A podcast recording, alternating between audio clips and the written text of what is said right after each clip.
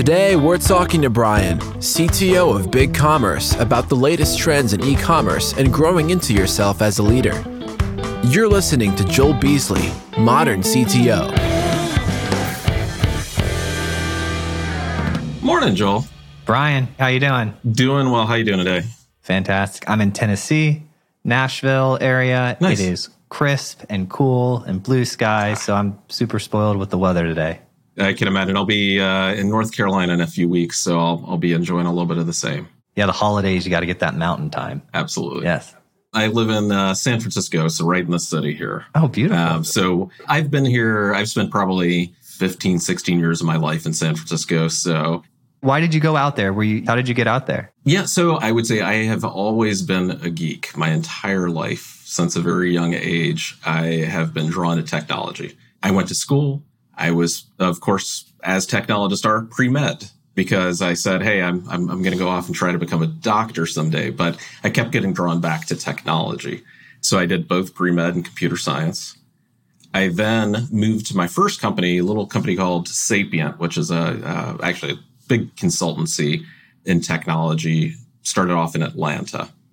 Met my then girlfriend, now wife, and uh, we were around Atlanta for a little while. And she said, "Hey, I think we should live in San Francisco." And I said, "Sure, let's do it." And so showed up sight unseen back in 1999, and it was wild here as a technology destination. You know, you would be riding the bus, people would be walking around asking folks like, "Hey, are you looking for a job in technology? Are you uh, where are you working?" It was just the, there was electricity out here for technologists, and so I wanted to get aboard that. I wanted to be in the place where you know all the most important things were happening in tech at the time, and so landed at a really good time, and uh, yeah, been here for many years ever since. Did you transfer like with that consultancy or did you get a new job? I literally I I quit, showed up here no job, uh, ended up just kind of interviewing around a little bit, and ran into this little consultancy that was one of the first e-commerce consultancies that was focused on building Java-based e-commerce stores. And so I said, "Hey, that sounds interesting." Now, the you know the other aspect of it that drew me to it was their office had this great music playing all the time. They were all deadheads, uh, and so you walked in the office and there was great music playing, great group of folks. And they said, "Hey, you know, I, I, I met them." Heard about the work, sound, thought it sounded really interesting. They said, "Come back at five. We're having a little party in the office." And so came back, met even more uh, folks, and then signed up. And uh, that was my first job in San Francisco. Oh, nice. And how long did that go on for? That was, gosh, I, I think now maybe four or five years. I think I did that. Um, and the, the cool thing about it was they were ambitious. They built J. Crew. They built, uh, you know, I worked on things for Starbucks. I worked on things for Best Buy, which I later ended up doing a lot more with. But worked with just just blockbuster retailers that were really interested in being some of the first companies to make their mark on the web. And really actually you know when we were starting to figure out like how should payment processing work? How should uh, shopping cart work? We were just building that stuff from scratch. Uh, and so it was kind of it was fun to be at the formation of what is a lot of modern e-commerce with a lot of really really great folks who have gone on to to build other great companies and do other great things across uh, the retail sector Did you ever run into Elon Musk uh, like at the YMCA or something when he was sleeping under his desk? And No, never. I ran into a lot of great folks. Like I, I have so many good memories because a big aspect of the Bay Area at the time was it was social. So you would you would go and work, and then you would go to the TechCrunch party. You know the famous TechCrunch parties where everybody in the startup world showed up, and it was it was a little you get starstruck by other uh, folks who are trying to build cool tech uh, out here. So ran into all sorts of folks, but um, you know, never never into Elon out here. I'm glad you mentioned TechCrunch because when I was younger and starting out in my career, I'd see these, you know, websites and news sites. And being a software engineer, I just saw them for their technology. And then I started, I got a company and then made my first trip to San Francisco and started getting involved in meeting business people. And I realized, oh, they, they do dinners, they have events, there's a community and culture, and it's sort of like it's growing and it's so much more than just their CMS with writers. And Yes. and that really helped me understand, you know, going out to San Francisco and participating in that, like really helped me understand the different dynamics that there are to business. And uh, you know, I, I think the other thing that I loved about TechCrunch, Mike Arrington and uh, Om Malik, uh, if if you remember Giga Om, they were enthusiasts. They love this stuff. Uh, there there are a million critics out there in the industry, and they were always focused on the new stuff that was happening, the cool stuff that was happening. So they were they were I feel like cheering tech on and encouraging it rather than looking for ways to to poke holes into it, which uh, which is why I think there was that positivity that uh, hey, I can go take a chance type attitude out here. I love it. I tell people in hindsight, it makes sense I do what I do because my dad was an engineer and my mom was a cheerleader. Yeah, I get really excited about technology. And- and you have to love technology if you're going to be a technologist. It's a very frustrating field otherwise. I've, I've spent nights and weekends and weeks chasing down bugs. I've built so many things that have failed over time. And I don't think if I loved it, if I had no enjoyment of just the raw putting my hands on the keyboard and uh, having a good time building things with other people, this would be a really frustrating industry to be in. And so I loved a lot being around a, a lot of other people like that who just actually loved building things. And did you spend a lot of your career in e-commerce? Because I know you're at BigCommerce now, and I know you just you said the first place you worked was Java e-commerce type stuff. Yeah. It- did you spend your whole career there? Most of my career, uh, interestingly, has been in e-commerce. You know, the first set that I was building, that that's where we were building foundation. Like I mentioned, hey, what's the right way to interact with a credit card processor? Um, how do you handle returns? How do you do subscriptions? The the basics. And over time, I looked to build more and more and more complex things. For me in the beginning, because I was just hyper focused on the pure tech aspects of it, I was focused on scale. And so I went from working with smaller retailers to really large retailers. So Best Buy, back when the PlayStation 2 came out, was a really, really fun place to be because at the time, solving that kind of volume problem for uh, one of the most coveted products in the holidays, it, it was fantastic. As a, you know, again, going back to my roots as a geek, it's just an interesting problem to try to solve.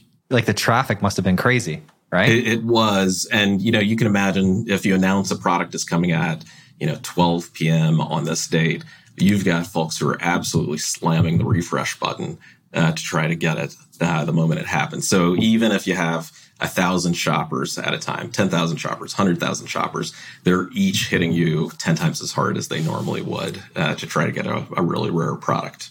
you got to get those Taylor Swift tickets, bro. That's where it's at. It- well, and that even goes to prove, right? There, there are bigger and bigger and more fun scale problems as you go up. I, I can only imagine the inside of uh, Ticketmaster during that sale. That must have been pandemonium. And sometimes you get it right and you're heroes, and sometimes you don't, and it feels, uh, you know, terrible. It feels bad. Yeah, it surprises me when I saw the whole thing. I'm not like really into the news, but I kind of, you know, get glimpses of it. And when I saw that that whole thing happen, I was like, how is Ticketmaster and whatever the brands are that were associated with it, how do they not have Surge built into their primary use case? I mean, they sell Yeah. tickets and I, I get Taylor Swift is huge, but I mean, they have to have at least several artists that are at 50 to 60% of that surge and shouldn't like wouldn't the systems be in place so i was just kind of curious about that do you have any insight in there You, you always try to be prepared for for any of these situations that you can anticipate. I, I will say, you know, I've made mistakes. I've made tons of mistakes over my career, and these systems they're they're they're very fluid. You're you're adding code to them every week. You're changing them every week. Uh, the way users interact with them changes every week, and so there's always that one thing you didn't think of, and it may be a little tiny thing but you try to anticipate that, you try to test for that, and every once in a while you fall on your face. Which again, I feel for the folks inside of uh, Ticketmaster because I've been there. I've been in a place where, hey, I, I disappointed a merchant or I disappointed a, a team because, hey, it was a silly little mistake, but guess what? We we had a bug or we had a point of scalability we didn't think of, and and that feels absolutely awful to disappoint uh, folks who either are trying to get something or folks who are trying to sell something. So we spend a lot of time on that now. Um, you know, honestly, every day trying to think of how do we make sure that that's never a worry for the folks that work with us so that they can worry about building their businesses, you know, finding the best merchandise, you know, build building the biggest, best business that they can. And so you're at Big Commerce today. Yes. How long has that project been around? Big Commerce is, has actually been around for quite a while. It got got started, I think, about 16 years ago in Sydney, Australia.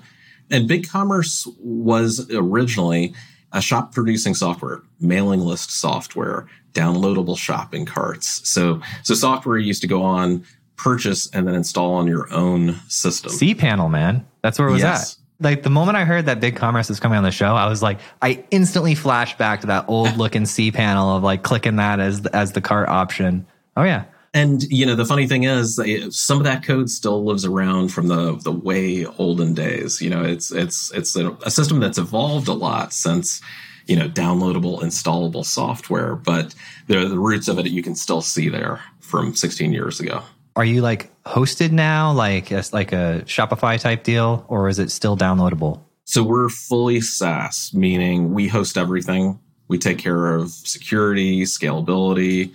We are constantly releasing new versions of software behind the scenes, just you know, as part of our continuous integration, continuous deployment. We're we're just evolving the platform every single day uh, right now. So yes, we're we're fully SaaS. So you know, again, a retailer hopefully just gets to worry about building a business, marketing their business, finding new customers, uh, and doesn't really have to think about are my servers up? Do I have disk space? Do I have enough capacity? All that kind of stuff. We we take care of that stuff for them. If they surge from their Turkey Day sales or Black Friday sales, you guys got it covered. We do that. It, it's one of the most fun times of year. Interesting within our merchant base. So we we're global, and so we we've got retailers I, in over hundred countries around the world, and they each surge at a little bit of different time. And it's one platform for all the the retailers. So you can imagine we've got capacity. Let, let's call it about five times what we think the expected peak will be. And we can add more. We're in Google Cloud, so we can always add more capacity to the mix uh, in a very, very short period of time if we need to. But their little peaks often just kind of cancel each other out or they, they, they become one more smooth curve. And so what we don't have to do is expect that every merchant goes to 5x their, their normal traffic all at once they kind of have a, a, each of them has their own pattern their own marketing and their own schedules so we absorb that all across the platform uh, on their behalf And then what's your role specifically there? Yep so i'm the chief technology officer so i i look after our product our technology our ux you know kind of all things technology at bc And there's peak seasons throughout the entire year, but this part of the year just has several of them back to back, right? It does. And interestingly, they've changed a lot over the last few years. Everybody has started promoting earlier and earlier and earlier. So we used to say, hey, you're, you're going to get into uh, the week of Thanksgiving, and that's game time. And it's still it, it's still the busiest time by far. But we saw traffic start to pick up in October because everybody is shooting a little bit earlier to say, hey, let me let me get this, you know, pre Black Friday deal and folks inbox. Yeah. I was getting them like at Halloween. Like Yes. the day after Halloween, I started getting like early Black Friday specials. I, I, I was thinking to myself, isn't that like a month, like 30 days away? well, and so it's changed the way we think about peak season here because you know we used to you know, we we do a lot. We scale up systems, you know, and uh, out in Google Cloud, we say, hey, let's let's add a ton of capacity, and we have a schedule that we work through all that stuff on. We we scale up services. We we do a lot of just kind of care and feeding to make sure we're absolutely ready, and we keep having to move the date, you know, further back because retailers are always creative about how to get the the best share of wallet and uh, you know be that email that you open in your inbox at your size and scale, if you can share the number of people in your org, like generally in your, in your technology org, and then who is around you? Like, obviously, you don't have 40 direct reports, right? You Right. have like a handful of direct reports, and those in a business as it grows tend to be the people overseeing the things that are most Yeah. important to the business. So I'm, I'm always kind of curious to see like who is around the CTO at, at your scale. Can you share some of that? Absolutely. So uh, within our organization, we we've organized into a couple discrete groups. So I've got, uh, of course, we have a head of product, and he leads both the UX side of the house and the product uh, management side of the house. And so you can imagine there's a scale team that sits uh, in both those organizations, which sits side to side with any of our engineering teams around the world. We've got a head of software engineering. Software engineering, I'd call the engine of us getting things done on our roadmap and done in the product. This is the largest portion of our organization, hundreds of engineers. Um, you know, pre pandemic was spread across four locations, post pandemic, all over the world. And each of these teams is responsible for an aspect of the product. Uh, you can imagine there's a team that spends all their time thinking about the shopping cart, or there's a team that's spending all their time thinking about payments or promotions and so on. So essentially, his organization is broken down into small teams that each take responsibility for some aspect of our platform. There's, of course, an infrastructure team. They're the ones who are making sure, you know, we are reliable, scalable, uh, and operating well in all the locations we have data centers around the world. Cybersecurity is another team, and they're really focused on uh, making sure we are staying ahead of the bad guys and uh, protecting our merchants, protecting our company. They're also doing things like uh, thinking about compliance with PCI and GDPR privacy regulations and so on. And lastly, we have somebody sitting in the seat of uh, platform strategy, and they're they're thinking broadly about remixing the platform. Uh, when we run into a new opportunity or we're we're trying to think through a new problem, they think broadly across all these teams, and they say, "Hey, you know, could we be thinking about putting together big commerce and another company differently you know our our you know our strengths together could we be thinking about building differently? So actually getting into the architecture and saying why don't we crack that open? You know we it, it's constraining us right now. And so we have one person who who kind of disruptively thinks about how should we be changing the way we're thinking about this platform and how how should we be thinking about you know especially where do we partner out in the industry to create an offering which is stronger than we can on our own. That's smart to have that team. Yeah. You have to evolve or you die, right? Exactly. Well, you really, when you are thinking about the same problem all day long and you've been thinking about it for years, you get stuck a little bit. You know, you you say, "Hey, I know exactly what I need to do here," and so sometimes you need somebody to come and look at the problem from the side and say, "Hey, have you thought about?" And so that's been really effective for us to to actually like disrupt ourselves internally because if you don't do that some other company does. And so i'd rather have that that kind of disruptive force inside that says we could be better we could be stronger but you have to think about this problem differently. Now is that baked into your culture or do you have some sort of process for that? It's a little bit of both. I would say in the olden days so when we first got started with us it was not really baked into process. It was just we had some folks who we said, Hey, you're really smart. Why don't you go think about this problem? Over time, we've realized that's a strength of ours. And so we actually say, Hey, when, when you are planning out your roadmap for the next month, for the next year, for the next couple years, you might want to go talk to somebody here. And so yeah, a lot of teams will go seek advice. We'll say, Hey, here's, here's what we're doing, or here's how we've thought about the industry, thought about the problems we're trying to solve, and just get some input.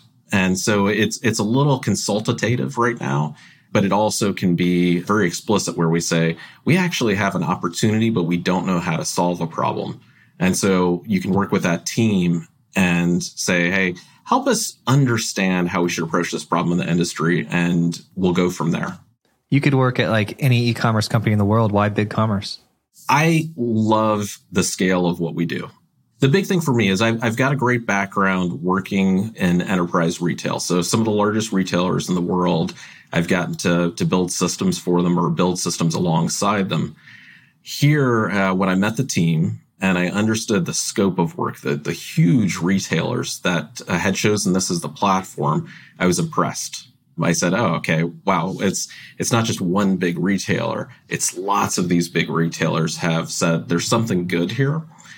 And then, you know, the, the big X factor for me beyond that was the people.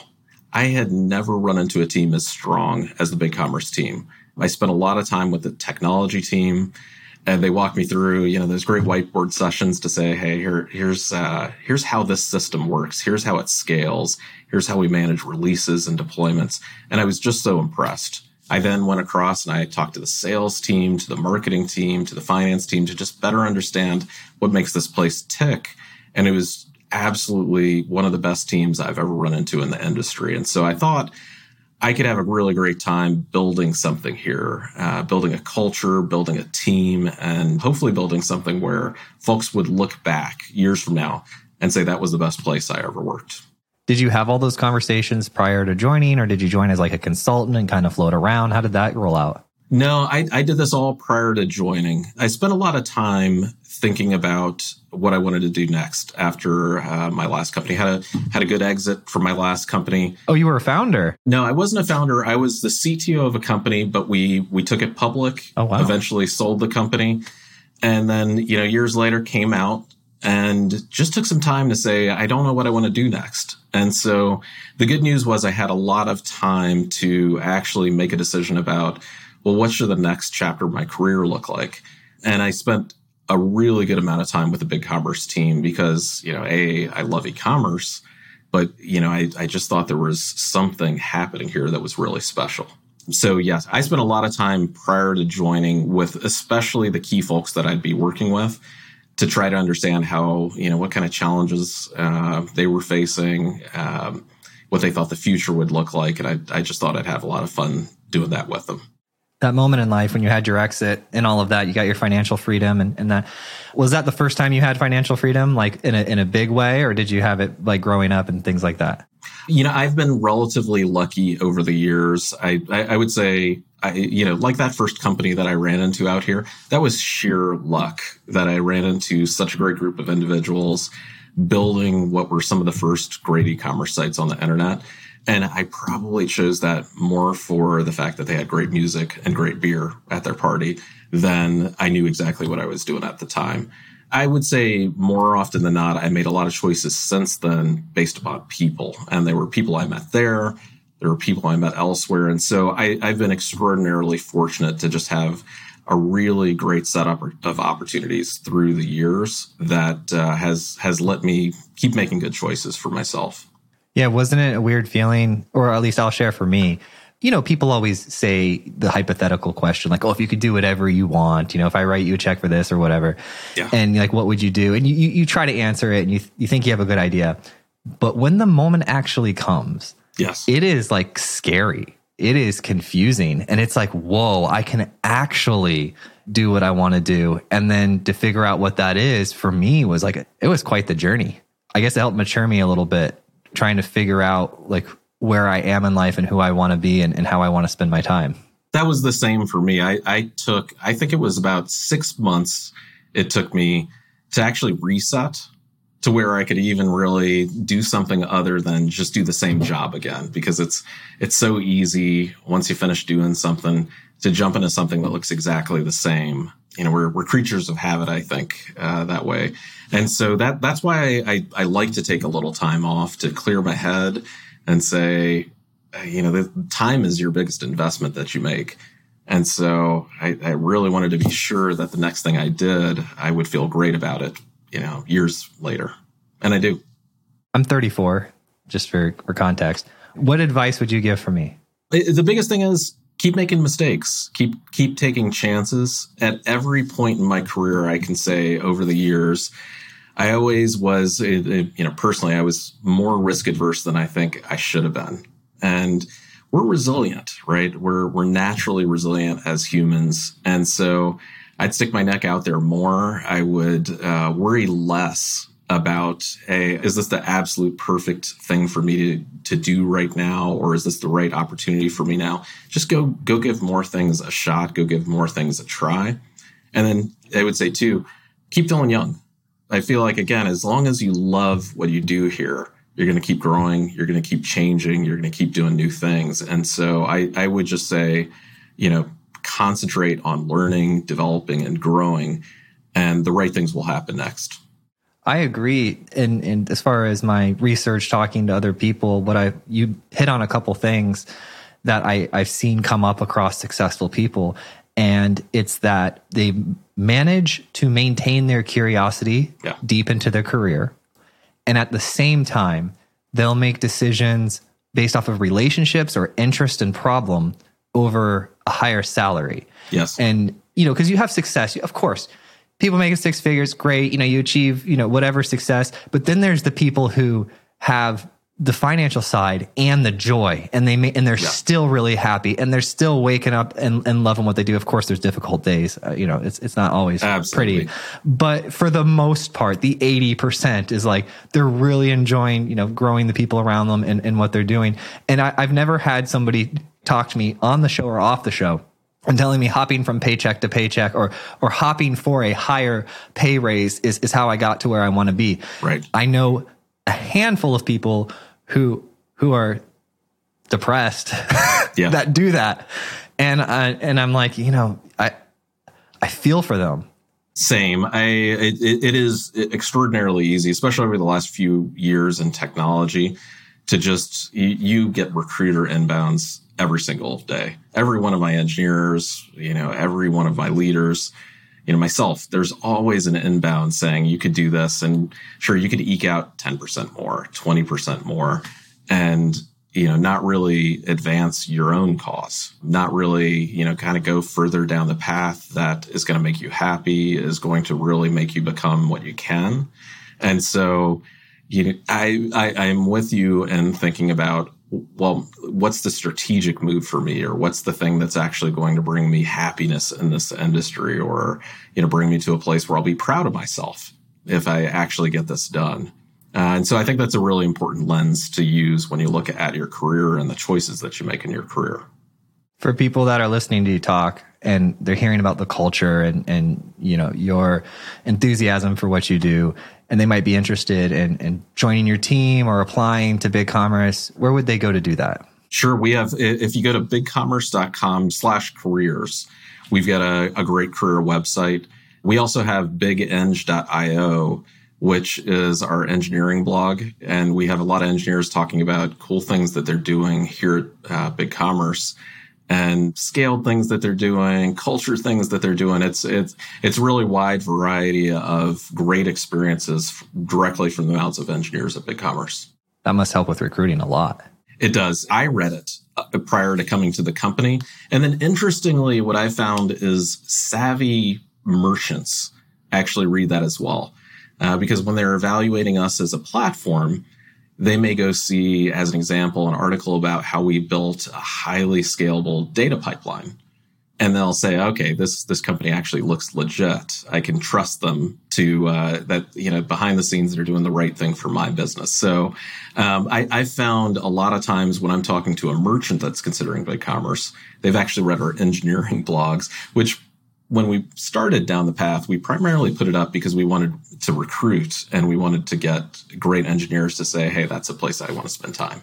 nice and that's bigeng.io That's correct. nice do they have a podcast We do not on the engineering side yet, but that's that's a great idea. does big commerce have a podcast We do. If you were to go look at the bigcommerce.com slash blog, you'll see interspersed in there, we've got some podcast episodes talking to some of the, the big and great retailers that we're working with about what's going on in the industry.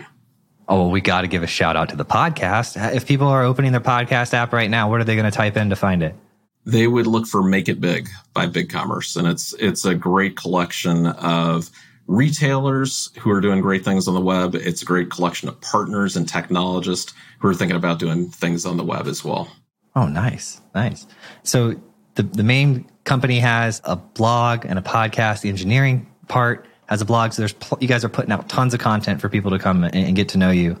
We are, and I, I would say one of the most important things we're doing right now is trying to get more into the developer community because we're a platform. We're putty for folks to make great experiences on top of. We're hoping people build really creative things with us. And so, one thing that we are trying to do more and more of is get out and actually speak at developer conferences, meet more developers, and uh, actually help them understand how can they use us or how can they use us as a building block to build something great.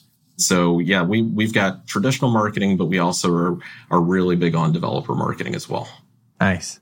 What is the big thing happening in e-commerce? I'm not an e-commerce nerd. I always like to ask, like, you know, you've got you and you've got the Shopify's and your competitors and all of those things. What's the big thing you're all talking about right now? I, I, think the the biggest point of discussion at the moment, especially when you're choosing a platform, is about composability in your platform or composable commerce.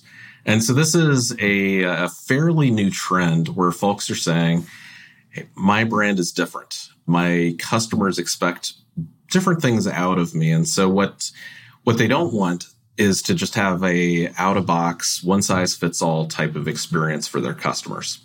They want to think about what are the components I can put together that will create the experience that best represents my brand. If you imagine the olden days when uh, did you have the very first iPhone? Oh yeah. And you remember there was no app store. There were just the the set of Apple apps there that uh, that made up the iPhone, and you couldn't do anything else with it. It was a great device, but the day that the App Store came out, you could start saying, I want to use Gmail for email. I want to use, you know, not yet at the time, but something like Spotify for music.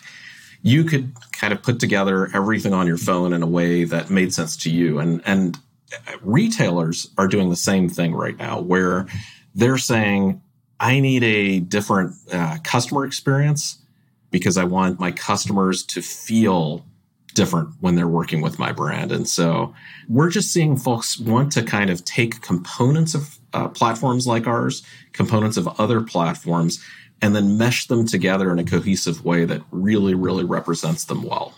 That's interesting. Somebody just asked me to be on a panel, and I'm going to try to connect these two things real quick. Sure. And they said uh, they want to talk about the future of SaaS, but not like cost basis and things like that. Right. They just want to know like w- what's the big opportunities. And so I looked back at how I've been interacting with SaaS as a whole, and they just define it as like the SaaS products in the industry. And recently, I use a lot of Zapier. Yes. Right. I use a lot of tools to connect things, this connective tissue. And what I found is that about three weeks ago, I made a fairly substantial purchase of a product based on the fact that it had a first party integration into my CRM. So I wouldn't spend 10 more grand right. in, in Zaps. And I, I, thought to myself, okay, if we're talking about the future, it might not be this massive disruption of this new technology or this new company. It might just be the behavior change and, and some of the companies that happen to have more first party integrations will, will just grow bigger. Um, right. I'm a small business, right? We're 15 people. But I definitely think there's businesses that are starting to think about the rising cost of the connective tissues yes. and additional points of failure for like managed service providers if they're managing the service and choosing products. Why would you choose a product that has to have a, a an integration like Zapier when you could reduce the points of failure and choose a first party integration. So I, I think that that's going to be a trend. Do you see that happening at all? Am I out of in left field here? No, I, I think you're right on. We each, especially you mentioned small business, but every business owner is trying to just compete, is trying to build something bigger and better out in the market. And so you have to have that freedom to make choices that you think are going to drive the best outcome for your business. And so you can imagine, I, am sure you've got a, you know, somewhere in the set of technology you, ha- you have, something will do email lists. But you probably have a more advanced email marketing platform that you've chosen because you know it's going to personalize the message. It's going to give you better analytics. It's going to give you better actually outcome from the audience. Because they focus on just that. Exactly. You're exactly right. That's that's exactly my setup. We we have the sequences in our CRM. We don't use them. We use a specialized tool that's like really, really, really good. Because yeah. we don't want to look stupid with automation, right? That's the worst. Absolutely. Well, and and two years from now, you may have a new one of those because uh, there's there's always new tools, there's new technologies out there, and so that's that's exactly composability. And I I, think this is for e-commerce, but just in general, is being able to say, I have an easy way to swap things in that are going to make my life, my business, my my company better. Composability. Are you guys pioneering that term, or is that something that's just floating around there right now? No, there's a number of folks, both within e-commerce. Uh, there, there's a great group called the MACH Alliance that's focused on uh, composability in commerce. So there, there's an industry-wide recognition that this is really the future for you know growing businesses. Will be this this constant ability to say, I need to be able to remix my tech. Yeah. So that's the big thing Do you mind if I name drop you when I do that panel? Love I'll it. Be like composability. No right. problem at all. No, I and and the beauty of it is, I think composability, like just just back to the iPhone, right? It applies across most technology choices that we make. Is you know, you, your car may have navigation, but you want to use Waze, or your you know your phone may have a set of defaults, but you want the apps that you want to choose. And so again, like why why wouldn't your business be the same, where you actually get to choose everything which you think is going to make it great? I just found out about three weeks ago that my vehicle has navigation because I just Apple CarPlay Yeah. everything. And Yes. and we tried to my wife and I tried this experiment. We're like, can we go a whole weekend without cell phones? Right. It is very hard. Yes. It is very you need them so much and like there's the safety aspects we're like all right we'll keep them off but like with us or something like that and we have the kids and everything and and so that's the last thing you want is to get i live in a rural area get a getting a bumper to bumper and and you don't have the cell phone they're like what are you like what's going on with you I, I missed you. You recall those old analog days of kind of the atlas, and you'd, you'd flip through and say, "What part of the country am I in, and where do I need to go from here?" Oh, yeah. Uh, little guides about where the gas stations were and restaurants were. Those were good times. I, I don't think probably your kids have any concept that that existed, though. absolutely not they're too busy on their tablets learning like japanese or something i don't know but you crushed it man we did it we made a podcast Yeah, this was a great conversation. I enjoyed it. Thank you so much for listening. And if you found this episode useful, please share it with a friend or a colleague who you think would get value from it. And if you have topics that you would like to hear discussed on the podcast, either add me on LinkedIn or send me an email, joel at moderncto.io. Every time I get an email or LinkedIn message, it absolutely makes my day and inspires me to keep going.